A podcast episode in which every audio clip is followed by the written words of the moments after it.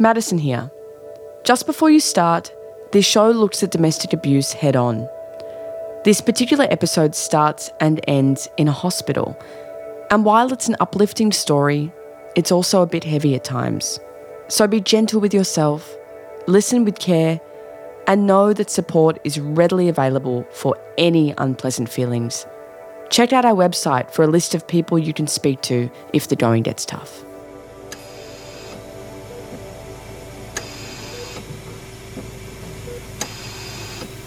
Hospitals are a disarray of noise and distress. Newborns cry and whimper, as do their tired mothers. Men pace hallways, jittery and cradling hot cheap coffee, courtesy of one jerry built cafe on the ground level. Visitors curse parking fees, the weather, the restless children, their restless roommates. Alarm sounds regularly and with urgency. It was December, sticky and unforgiving with its heat, and it certainly wasn't the first time I had been admitted. By the time I had found myself in a Perth Hospital's burns unit, I had already given birth to four beautiful children. I had already tackled labor and all that comes with it. But it was different now. Things were different now. Hospitals are places riddled with angst and desperation. Time stands still. Faces merge into each other, and aging flowers and tired bodies ebb and flow out of sterile rooms. I don't remember all of the names of the nurses who tended to me, who waited for my singed body to adjust to shower temperature, room temperature, bed temperature. But I do remember this. My time in the burn unit was transformative, important. It was a safe haven, a singular, solid place I could just be in. Sometimes in the night, I'd wake to nightmare of my husband, and a nurse would run in only to recite calming affirmations, patting my head saying things like, Roya, you're in hospital, you're safe, you're okay. People cared, and I noticed. It was that simple. I was alive. What does it mean for a space to become yours? Like, really, truly become yours? What does it look like? Does it look like jangly earrings on an enthusiastic nurse getting into Christmas cheer? Does it look like the way a woman from the Muslim Women's Support Center, a compassionate, kind, and gentle woman, pasted Eid Mubarak posters around my bed to celebrate the end of Ramadan? Was it love in the shape of festive decoration? Of trusting my story? You're listening to Tinder, a podcast that interrogates what happens once women leave abusive relationships, once scars fade and change, once justice is pursued, and once we become the authors of our own narrative. What happens when we are given permission to howl, to be mad and sad and wounded? What happens when good natured nurses hold our hand while changing our bandages, only to say, It's okay if you want to cry and scream. It's okay. What happens when you venture into the real world of TAFE classrooms, of parenthood, of late night dancing brazenly to Bollywood classics with hard earned new friends, of standing up in front of your religious community and declaring your truth, of reminding other women of what they do and don't deserve? What happens after the court orders and the phone calls, the self doubt and frustration, the grief and the growth? I received a telephone call early one morning from an agency that I frequently worked alongside with information that a young woman was in hospital with serious burns, believed to have possibly been caused by a family member. I made inquiries with the hospital and later met Roya for the first time. With a small staff, I was the sergeant in charge of the family unit within Western Australia Police and had the primary role to inform and guide police officers in matters of family and domestic violence. That's Carol, who worked tirelessly in Western Australian Police Force, who handled my case and who later became my friend. At the time, a government review of restraining orders was being undertaken and strategies to improve the response to complaints of family violence by the various involved agencies were being implemented. When I moved Perth from Pakistan, I was 14 years old, a child in every sense of the word. My teenage years were not reckless or formative, like many and adolescence. Instead, they were restrictive and isolating. I was not permitted to make friends or immerse myself in this new foreign country. I stayed quiet and restrained in my husband's home, a home I shared with his family, tending to my domestic duties. Because of this, meeting people like Harold, people invested in my case and my recovery, was my first foray into friendship. Despite how much my burns throbbed, ached, and stung, my world was changing for the better around me. And for the first time, I could see some kind of light at the end of the tunnel. I was ready. Roya is very special, and I'm extremely proud of her achievements and of the beautiful woman she is and how much she continues to give to others. Despite being such a widespread global epidemic, domestic violence is an isolating experience. It somehow manages to convince survivors like me that they are alone, that hope and support and closure are just pipe dreams, and that even if it's out there, justice, I mean, not often do we feel we deserve it, or that's ours to acquire. That's why talking about domestic violence like this is so important. And I am not just referring to grisly details of abuse, of court dates or meetings with police officers or restraining orders, but also what happens afterwards. I feel it's my responsibility to talk about my experiences. It is my power. With my word, I hope to give other women the confidence to use their own. There is a hidden crime wave in this country. It's killing an Australian woman every week and leaving the many survivors with the most horrible physical and psychological scars. Domestic violence is the crime hiding in the shadows of suburbia in our towns and cities, a crime shrouded in shame and secrecy.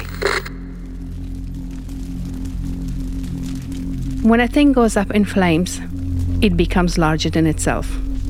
Have you ever seen a building as it sways alight. It swells.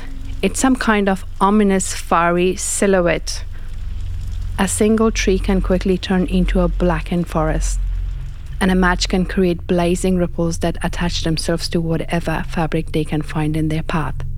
That's the thing about fire it moves and it travels.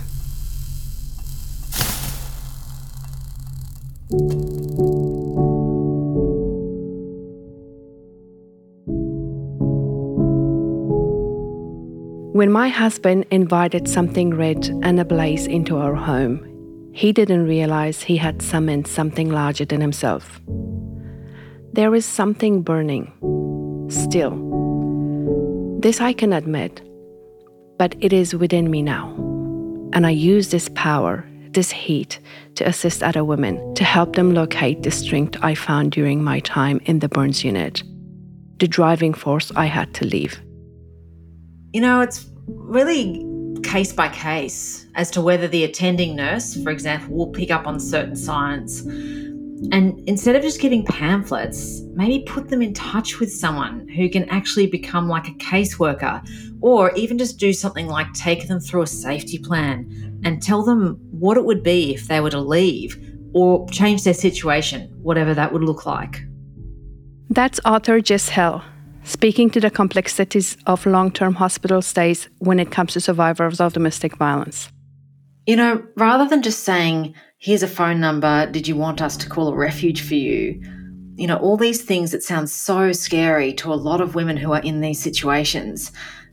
Unfortunately, what we see too often are people in hospitals who believe it's not their job to take the woman through all these different steps, that it's their job, if they see signs of it, to alert them to services that are available, but not to necessarily relay their fears or take them through it. A lot of people working in these hospitals may not even know who or where to refer these people to, or what the likely process will be for that woman. For example, one woman, Nicole Lee, who I spoke to, she's disabled, and I've learnt so much from her about this whole process. She's in a wheelchair her partner slash carer, in inverted commas, was being horrifically violent to her. She was in hospital for anorexia. She stopped eating as a way to have some control over her life. But also, hospital was like a respite for her. It was a place she could go to be safe. But when she was offered refuge by the hospital workers, her thoughts initially were, well, I have two teenage sons, and boys apparently are not allowed in refuge. That's what she thought. And you know, look at me, I'm disabled, I'm eating through a tube. If I go to a refuge, do you think they're really going to let me hang on to my kids? Like the woman she referred to, I too feared what it meant for institutions such as hospitals and law enforcement to get involved in my case. Would they take my children away? Would they see me as a worthy mother? It's so important for any nationality to walk into a hospital and see someone like them. I reckon that would work magic. People just want to know that there's someone there that can understand what they're going through. And so, you know, a white nurse wouldn't get her situation at all. That's Ashley Donahue, domestic violence awareness advocate, educator, and survivor. She speaks to the issues that First Nations women face when it comes to violence in this country. For Aboriginal women, the the responsibility to keep themselves and their children safe is beyond like in, in Australia. Who's looking after Aboriginal women and their children? They've got to keep themselves away from the perpetrators, from the the systems that are in place, from everyone. And you know who, who's who's taking care of them. And this goes back to colonisation. That's what happened there. It was it was you know women that were being raped and and having um you know fair skinned babies, and then those babies were being ripped from their arms. And then the responsibility was, why didn't you keep your children safe? Why aren't you looking after your children? You can speak to nurses, they'll say that when they've um, helped Aboriginal women, as soon as they're stitched up or fixed up, they'll leave. And that's it's not because they're being disrespectful or because they don't want to heal. It's because they've got kids at home that they need to, to look after and keep safe the best that they can in those situations. Hospitals exist as sterile cocoons, the sort of places we retreat to, swollen, weary, and burned. What we aren't prepared for, though, is the re entering. In a space as timeless as hospital, it's hard to imagine the sort of lives we will be able to lead once out. Will our lives start right away? How is it possible to return to the same world that continued to rotate while we were slowly healed? To our families, our children to the echoes of abuse. I'll lose my kids. I can't go through with it. Now, instead of actually talking her through what this would look like, they just left it at that. And worse, they actually called her partner to come and collect her after knowing and having him actually say in a therapy session at the hospital that he was raping her in her sleep. You know, there was no question as to what was happening in that scenario. So that's the worst case scenario. Well, actually, not even the worst case. You know, they are actually abiding by policy.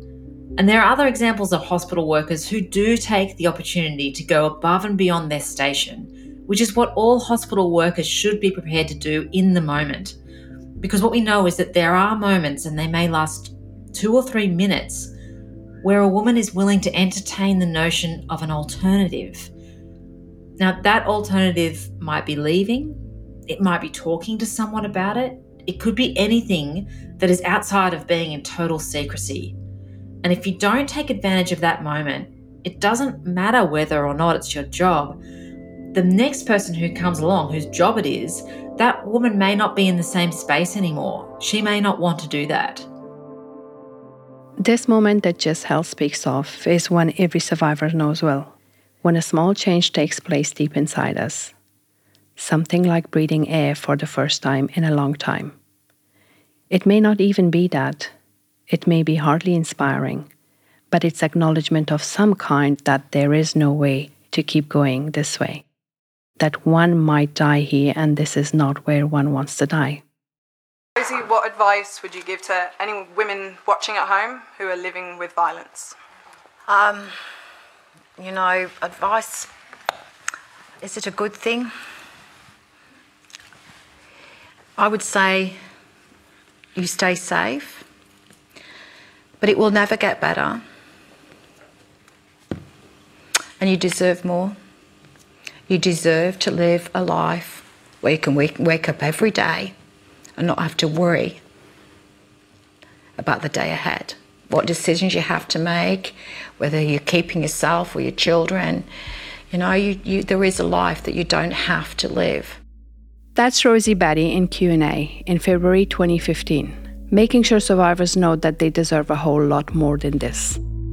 So it's so important for people in positions of authority to take those opportunities, connect to the woman, and to have the knowledge on board to know what to do when different women present with different issues. If it's a visa issue, or whether or not they're disabled, whether they need extra help in the home in order to leave. It just feels so urgent for the medical system to update and be ready for that.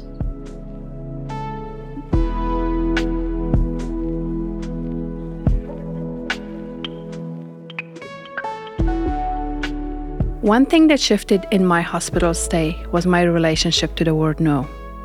I could say it. Finally. If a nurse was too rough or invasive or required something of me I wasn't willing to give at that given time, I was safe enough to refuse. It was my decision to decide what was and wasn't done to my body. I learned not to fear the repercussion of it, of what it meant to create boundaries, to assert space with every no came more and more strength. With every no came control. And so when I received a phone call from an uncle, apparently, when a nurse entered my room to tell me that there was a call waiting. Roya, there's a phone call for you from your uncle. Would you like to take it? Somebody on the line who insisted he was a relative. I knew to trust my gut. There was no uncle waiting for me on that line. Only him, my husband.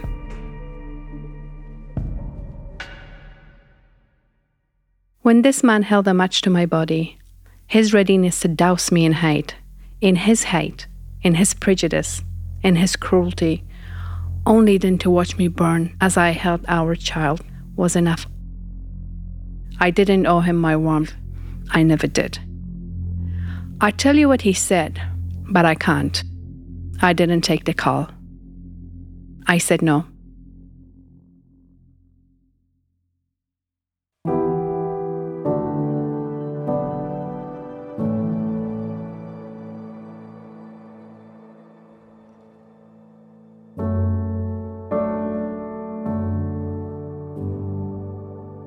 Want to thank Jess Hill and Ashley Donahue for their participation in the first episode of this season of Tinder, as well as for their work generally. Both of them shine a light on domestic violence in this country and how it stands as a national crisis.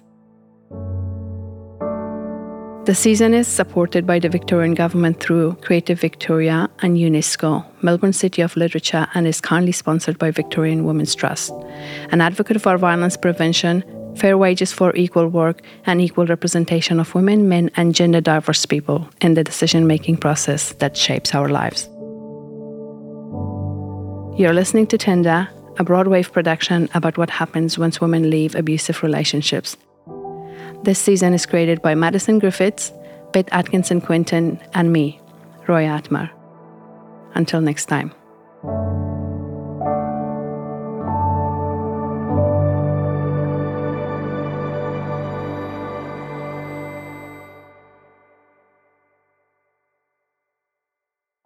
Broadwave. Broadwave? Broadwave. Broadwave. Broadwave.